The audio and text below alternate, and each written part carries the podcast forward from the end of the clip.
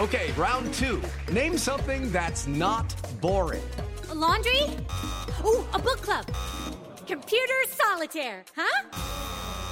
Ah, oh, sorry, we were looking for Chumba Casino. That's right. ChumbaCasino.com has over 100 casino style games. Join today and play for free for your chance to redeem some serious prizes. ChumbaCasino.com. No purchase necessary. Full prohibited by law. 18 plus terms and conditions apply. See website for details. As a longtime foreign correspondent, I've worked in lots of places, but nowhere as important to the world as China.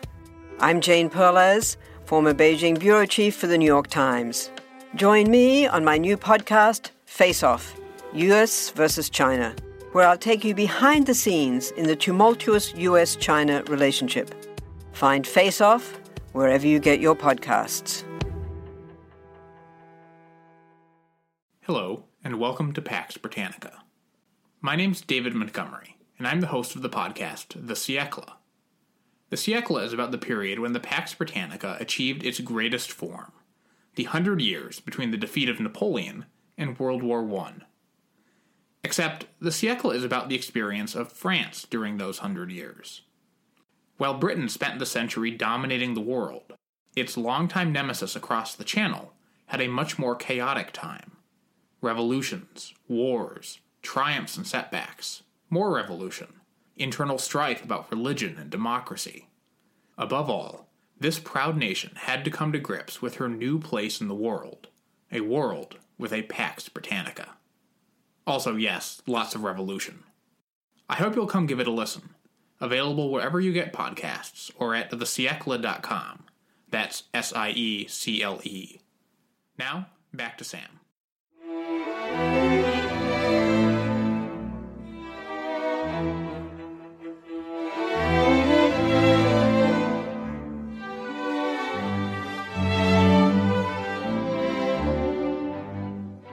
Welcome to Pax Britannica.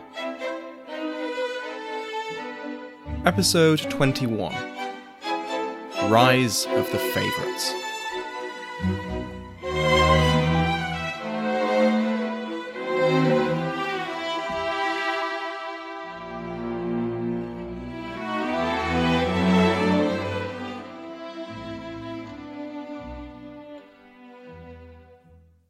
Welcome back to Pax Britannica.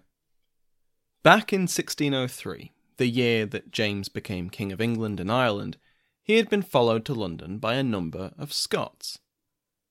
Most received gifts or pensions and ordered back to Scotland, which was quite sensible given the antagonism between them and the English, but some stayed.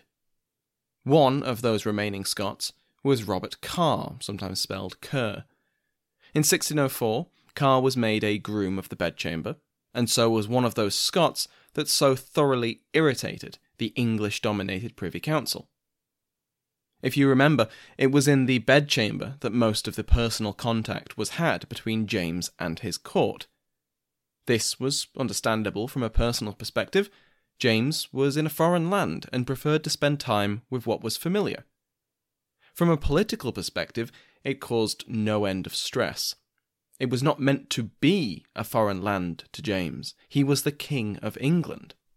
The antagonism between the Privy Council and the bedchamber would be a constant source of upset in James's government, and one of the most upsetting would come to be one Robert Carr. Carr was on good terms with the king for the first few years in England. He wouldn't be in the bedchamber if he wasn't, but that relationship gained a new dimension after a joust in March of 1607, where Carr fell off his horse and suffered a broken leg. Shame about the leg, but what Carr got in return was one on one time with King James, as the king took it as a personal project to nurse the young man back to health. By the end of the year, Carr, with presumably his leg fully healed, was the king's favourite, and was knighted and promoted from groom of the bedchamber to gentleman of the bedchamber.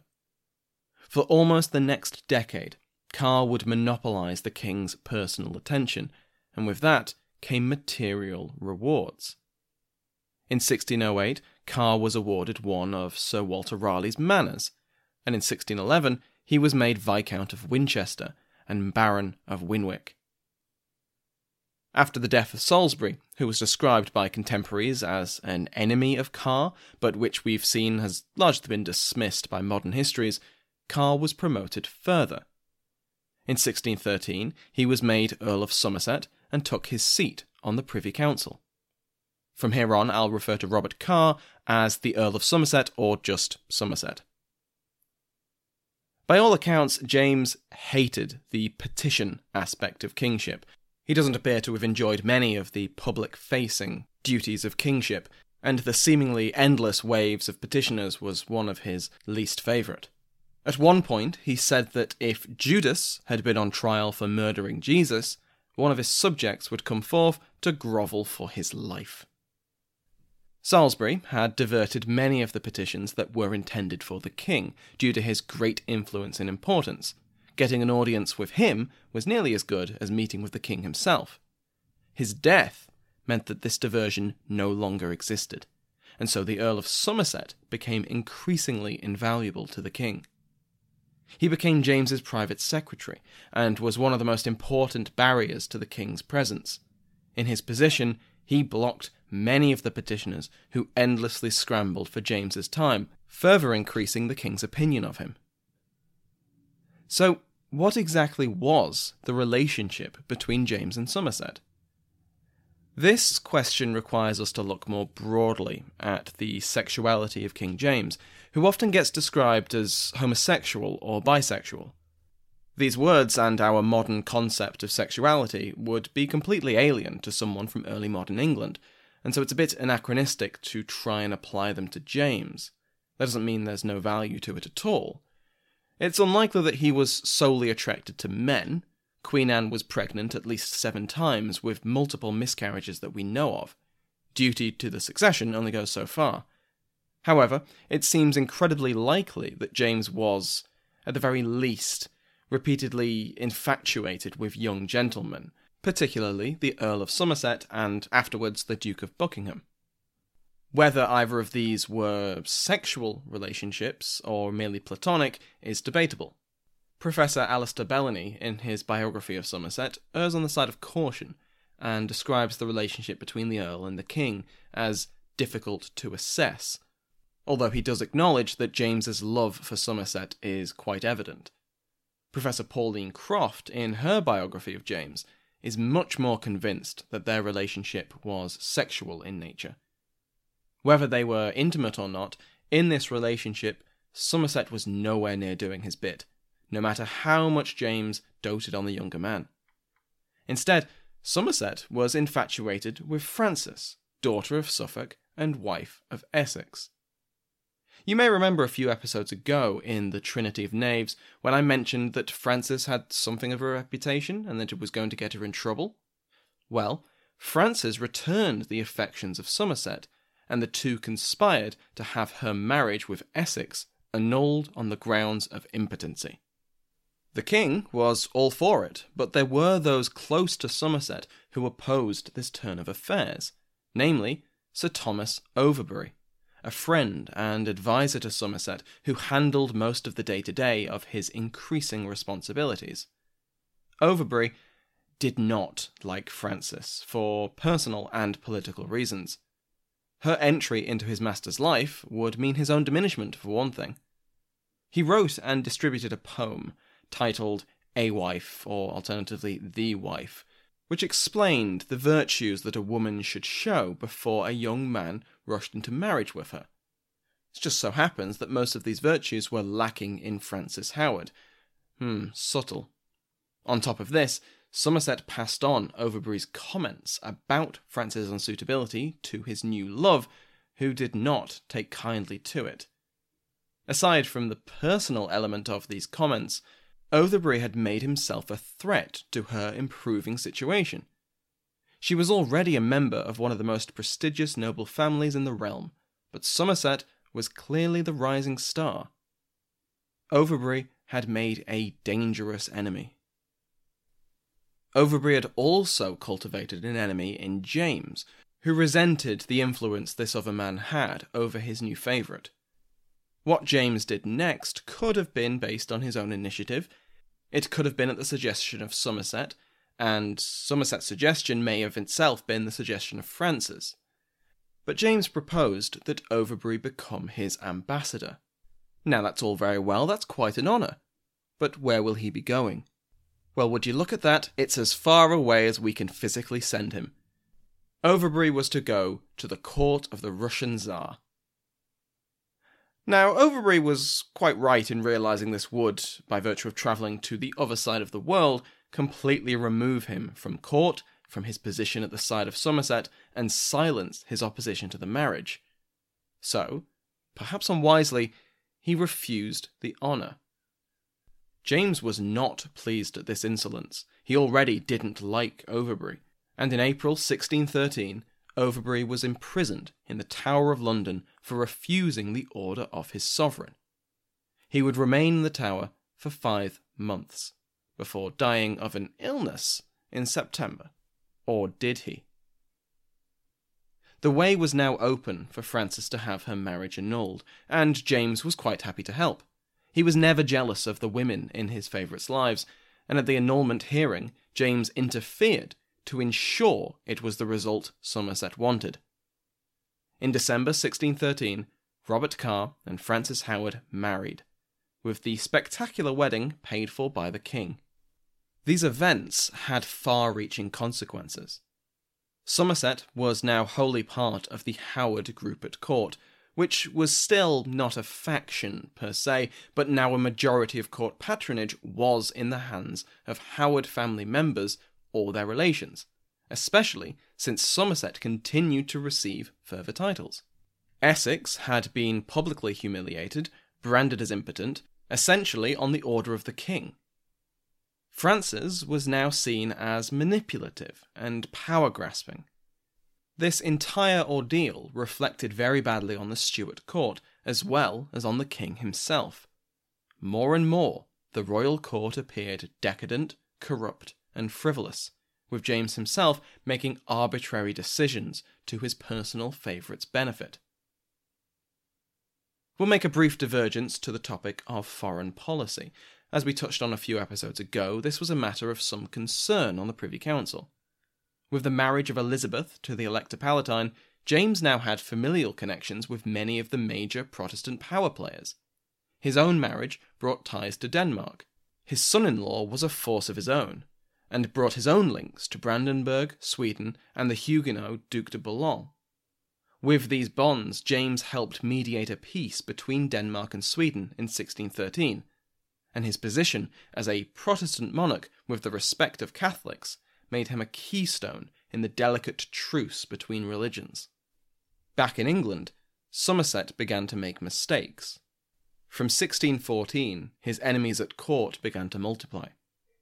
Queen Anne hated him with a passion, and his growing prominence and eternal presence at court meant she retreated further from her husband, even as her own health deteriorated. Her formerly glittering household lost some of its lustre. It ceased to be the prime destination for England's leading ladies, and she stopped hosting her famous masques in February 1614. The Earl of Pembroke and the Archbishop of Canterbury were among those on the Privy Council who feared the crypto Catholic sympathies of the Howards.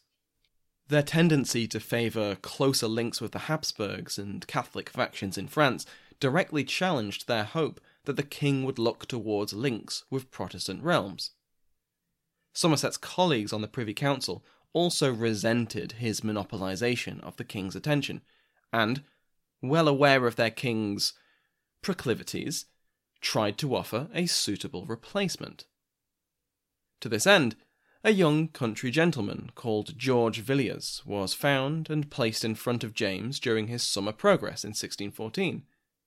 James was quite enamoured with Villiers, which was perfect timing for Somerset's enemies, as the Earl himself was beginning to get too big for his boots.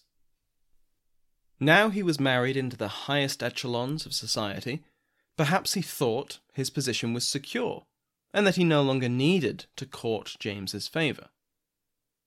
Over the next year, Somerset increasingly disrespected the king, often in public. he no longer showed the same affection to the king as he once had, even as James continued to shower him with praise and gifts. Parallel to this, young Villiers only rose higher despite Somerset's efforts. He blocked Villiers' proposed appointment to the bedchamber, but instead, Villiers was made the king's cupbearer. He served the king at dinner, where his manners and capable understanding of current affairs won him many accolades from the king. This was intentional, as Villiers had been coached by the quasi anti Somerset alliance.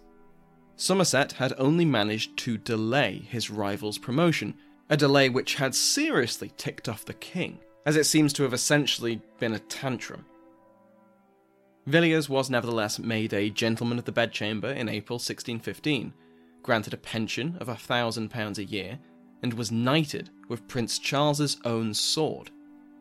A few months later, Villiers visited the home of Somerset, ostensibly to patch things up. They could share the king. They could both be favourites. There was no need to be enemies. In response to this white flag of truce, Somerset threatened to break his neck. On that year's summer progress, James and Villiers shared a bed at Farnham Castle. This was a common way of expressing favour, and on its own doesn't mean that the two were sexually intimate, only that Villiers had reached the same level as Somerset had been just five years earlier. Now, whether or not Villiers had genuinely intended to parley before the progress began, or if this was just a way to antagonise Somerset into making a mistake or laying his cards on the table. From here on, Somerset fell from grace so quickly there is still an impact crater in Whitehall.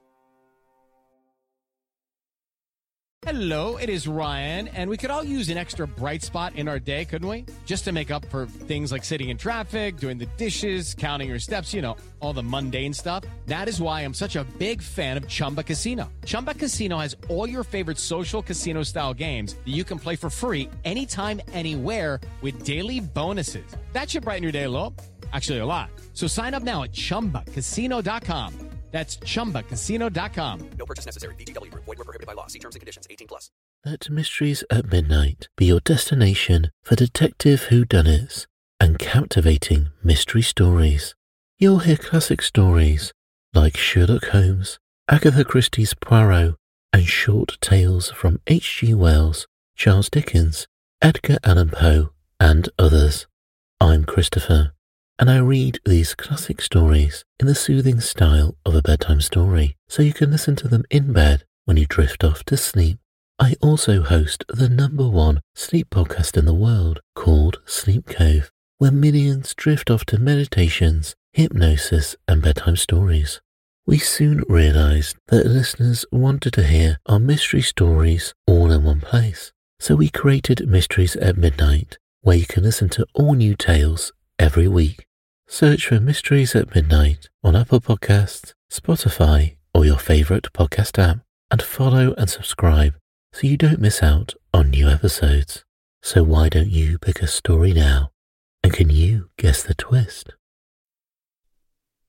Earlier in the episode, I said that Sir Thomas Overbury, Somerset's friend and adviser who had opposed his marriage to Frances Howard and had been outmaneuvered into the Tower of London for his troubles, had died of an illness. Well, as it turns out, that was not the case. The story emerged that Frances Howard, with the complicity of her future husband, had had this stubborn adviser poisoned while he languished in the tower. And now, someone had talked. Someone always talks. James was shocked, or at least convincingly so, and in October 1615 arranged for a commission to establish the truth of the matter, telling Somerset that, quote, In a business of this nature, I have nothing to look unto but first my conscience before God, and next my reputation in the eyes of the world. The commission concluded that the tale was true, and Somerset, Lady Somerset, and their collaborators were found guilty of murder and sentenced to death. James was, however, nothing if not an old romantic, and he commuted the Somerset sentences to imprisonment in the Tower. The other conspirators, nowhere near as important as the noble instigators, were not pardoned and were hanged, including Overbury's jailer at the Tower. Frances Howard and Somerset remained in the Tower until 1622, after which they were released and lived their country estates, far from the capital and the court, where they were irreversibly out of favour. Frances, as is the case with powerful women in this era, became the quintessence of female villainy in the press, as Croft puts it. But while the coverage of these events was absolutely drenched in misogynist rhetoric, it does appear that there was a plot to murder Overbury, and Frances was part of it. Whether the king was himself involved in the murder plot is debatable. He disliked Overbury intensely, and while the Earl was in the Tower awaiting his trial, James seemed very concerned that the Earl's testimony would affect his own reputation, promising a pardon if he would just confess and keep it to his own crimes. Much like the earlier scandal surrounding the annulment of Frances's first marriage, this tarnished the Stuart court significantly. After all, there were fewer people closer to the king than Somerset and his wife, and they had been found guilty of murder.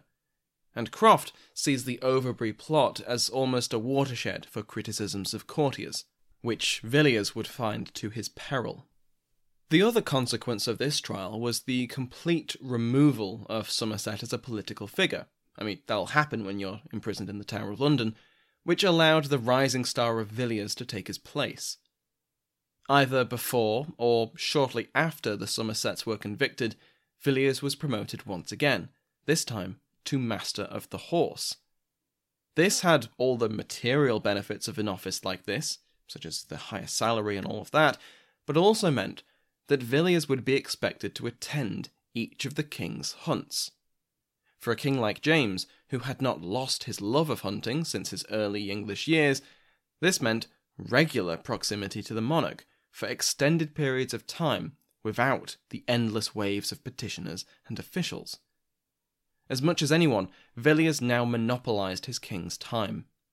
This led to further advancement, and in April he joined the Order of the Garter.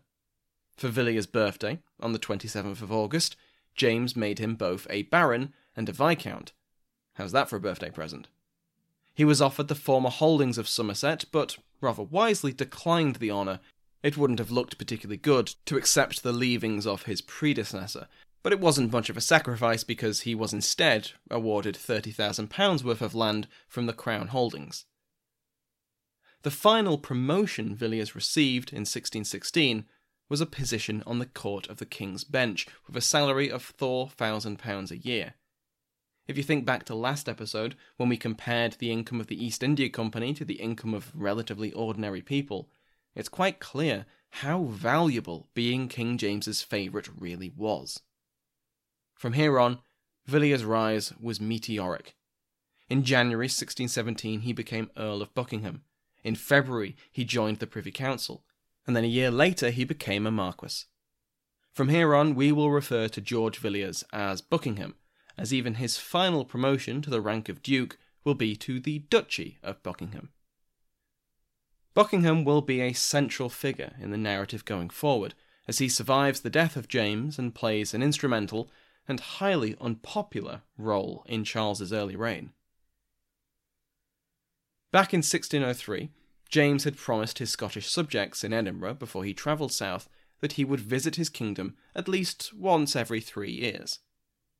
Perhaps his excuses for not doing so were sincere, perhaps they weren't. Perhaps James was just really bad at maths. But he finally returned to his northernmost realm 14 years after he left it. Dr. Jenny Wormald, in her biography of James, denies that this delay indicates a king who didn't particularly care about a kingdom that was neither as troublesome as Ireland nor as wealthy as England. She highlights two occasions when Scotland was on the brink of receiving greater recognition as an equal kingdom. The first was in the aftermath of the gunpowder plot, when it was suggested that Prince Henry, as heir apparent, would be safer there than in England. The second was in 1607, when there were proposals to move the capital of England from London to the city of York, This would have been a much more central location to administrate the grand vision James had for a politically united Great Britain. Both had been strongly opposed by English officials and politicians, and James appears to have faced down a similar reaction when he proposed his Scottish visit in 1617. Wormald mentions a scene of courtiers, including Buckingham, on their knees in the bedchamber, begging James not to go to Scotland. I've wholly ignored Scotland since James arrived in England, and that shameful treatment will have to continue for now. I plan to look at Scotland during James's absence and his subsequent visit in the next few episodes, because the Scots were not just passive actors because their king was on an extended holiday in the south. By 1617 and 1618, the relative religious peace that James had helped mediate on the continent was rapidly collapsing. The heirless Matthias, Holy Roman Emperor and King of Bohemia, Hungary, and Croatia, was approaching his end. The staunchly Catholic Ferdinand, cousin to Matthias, was elected King of Bohemia in 1617 in anticipation for Matthias's death and his accession to the imperial throne. The problem was, the Bohemian estates were overwhelmingly not Catholic, and feared that their new king would seek to impose his faith upon them. They were probably right. When Ferdinand dispatched two officials to administrate the kingdom on his behalf, Bohemian nobles captured them and threw them out a window. This was the famous Second Defenestration of Prague, and it kicked off the Bohemian Revolt and, as the conflict escalated, the Thirty Years' War. Why does this matter to our narrative? Well, one of the preferred candidates for the Bohemian crown, and the one who would wear it for all of a year, was our old friend, Frederick, Prince Elector of the Palatinate, husband to Elizabeth Stuart, and son in law to James. Once the Stuart regime gets fully invested in the conflict, we will return to the topic in much greater detail, but for now just know that one of the deadliest wars in European history has just kicked off.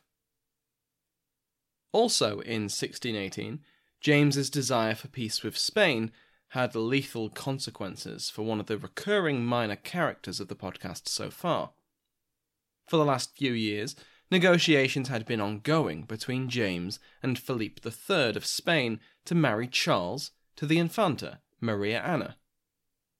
Both sides seem to have been dragging out the negotiations, Philippe knew the Pope would not grant the dispensation that would be required for a Catholic to marry a heretic, while James was well aware that his subjects strongly opposed the match. However, negotiations achieved the aims of both monarchs, in that it maintained peaceful relations between their kingdoms. And that is when we get to Sir Walter Raleigh. Raleigh had rotted in the Tower of London since his implication in the main plot at the accession of James, but on the 19th of March 1616 the king saw fit to release him, and granted him permission to continue his career as an explorer and privateer. Part of his release was the promise that he would avoid Spanish interests in America and so not threaten the negotiations. Raleigh duly set off to discover the fabled city of El Dorado, arriving in Venezuela. This is where everything went wrong for the English national icon, if the previous 15 years in captivity don't count. Possibly against Raleigh's orders, he would later claim at least, a fraction of his men set off under the command of his friend, Lawrence Keymis, and attacked a Spanish outpost on the Orinoco River. In this attack, Raleigh's son Walter was shot and killed, as was the Spanish governor. So that whole condition of his pardon, not antagonizing the Spanish by attacking their convoys or settlements or, you know, murdering their governors, yeah, that's going to be a problem. His friend returned to Raleigh and begged forgiveness, and when he did not receive it, Keymis killed himself. First, he tried to shoot himself in the heart, but the bullet was deflected by his rib, and so he then used his dagger to stab himself in the heart. After this, the rest of Raleigh's fleet abandoned him, while his crew grew steadily more mutinous. Once he sailed across the Atlantic, he landed at Kinsale, County Cork, and there the bulk of his party disappeared. Raleigh returned to Plymouth in disgrace. His son was dead. His best friend possibly betrayed him and then took his own life. The attack on the settlement hadn't even worked, and Spain was gunning for him. Oh, and he never did find El Dorado. Upon his return, he was promptly arrested. Reports had filtered back to Europe of his actions in Spanish America. James wasn't happy. The Spanish ambassador Gondomar wasn't happy. Raleigh himself was certainly not happy. He was transported to the Tower of London via Salisbury, where he met the king, who was on a progress. Raleigh's apologies and excuses were rejected out of hand. Once he reached the Tower on the 10th of August, he requested the aid of Buckingham, knowing he had the king's ear. Buckingham would hear none of it. He supported the Spanish alliance which Raleigh had so poorly treated. While in the Tower, he was interviewed by Sir Thomas Wilson, who described him as an arch hypocrite. Raleigh was without friends or allies. Gondomar demanded that Raleigh's original sentence of death be reinstated. After all, he had broken the terms of his pardon. James agreed, although, depending on who you ask, he did so either reluctantly or without much fuss, possibly still suspecting Raleigh's involvement in the earlier conspiracies. Raleigh was summoned before the Privy Council on the 22nd of October. Here, he was accused of knowing all along that El Dorado didn't exist, plotting with France, betraying the king, and abandoning his men. Raleigh denied all of it, but the commissioners were already settled on his guilt and his punishment. The original sentence of 1603 would be revived. Raleigh would die. He went to the block with a calm confidence. Commenting on the headsman's axe, he said, This is a sharp medicine, but it is a physician for all diseases and miseries. Sir Walter Raleigh was beheaded at the Palace of Westminster on the 29th of October, 1618. His head was put into a leather bag and given to his wife, which is a bit grim, but better than going on Traitor's Gate, I suppose. In March 1619, Queen Anne died at Hampton Court. She had been ill for many years, suffering from gout and leg ulcers from 1612, and by 1615 her physician was concerned that she would contract dropsy. By September 1618, she was too ill to leave the palace, and Charles took to sleeping in an adjoining room in order to be with her. James, however, remained physically distant, although their relationship still seems to have been warm, even if it was primarily by letter. As 1618 turned into 1619, she was bedridden more and more, and her eyesight had begun to fail her. In the early hours of the 2nd of March, Anne of Denmark wife, daughter, sister, and soon mother of kings, died with her last surviving son by her side. She was 44 years old. James was reported as being devastated, unable to attend her funeral due to grief fueled sickness, and so it was left to Charles to once again be the chief mourner at the funeral of a family member. His father had not attended Henry's send off either, and Elizabeth was at the side of her husband fighting a war. Buckingham consoled both king and prince during this time, as well as doing his best to mediate between the two in the heated arguments that occurred after Anne left her estate to her son Charles rather than to her husband James. We'll finish up today by mentioning a small, rather innocuous event involving the Virginia Company. They had been approached by some religious dissidents, both in England as well as across the Channel. They wanted a charter to make a new settlement in America, and the Virginia Company was quite willing to grant them this charter, provided they agreed to some quite onerous financial demands. If they survived, which was hardly a certainty, they would work to pay the company its due. If they didn't, well, the Virginia Company was no worse off. For the company and the government, Whatever happened, there would be a hundred fewer religious extremists in England. I'm sure they won't form the foundations of a national mythology that will last for more than 400 years, right? And with that blatant foreshadowing, we will leave the narrative there. If anyone has any feedback or wants to keep up to date with what's going on with the show, you can find the show on Facebook and Twitter, or follow me at my personal Twitter handle at SamuelHume10. Thank you once again to my House of Lords, the Royal Headsman, executed today, Her Grace the Duchess of Devon, Michelle Gersich, the Most Honourable Marchioness of Scullion, Lady Jennifer, the Right Honourable Countess of Surrey, Jean Buckley, the Right Honourable Countess of Shrewsbury, Elaine Dickens, the Earl of Oxford, Christopher Grogan, the Earl of Somerset, Brendan Bonner, the Countess of Cornwall, Belinda Clarence, and the Earl of Hereford, Christopher Remo. If you want to join their ranks, go to patreon.com slash Pax Britannica. Every pledged tier comes with a personalised ad-free RSS feed, so if you're disliking these ads, there is an alternative. And the higher ranks come with extra perks. Thanks to David for the guest introduction. Uh, you absolutely should listen to the Siècle. I highly recommend it. It's fantastic. Thank you to Sounds Like an Earful for providing the music used in today's episode, to my entire House of Lords, and to you for listening.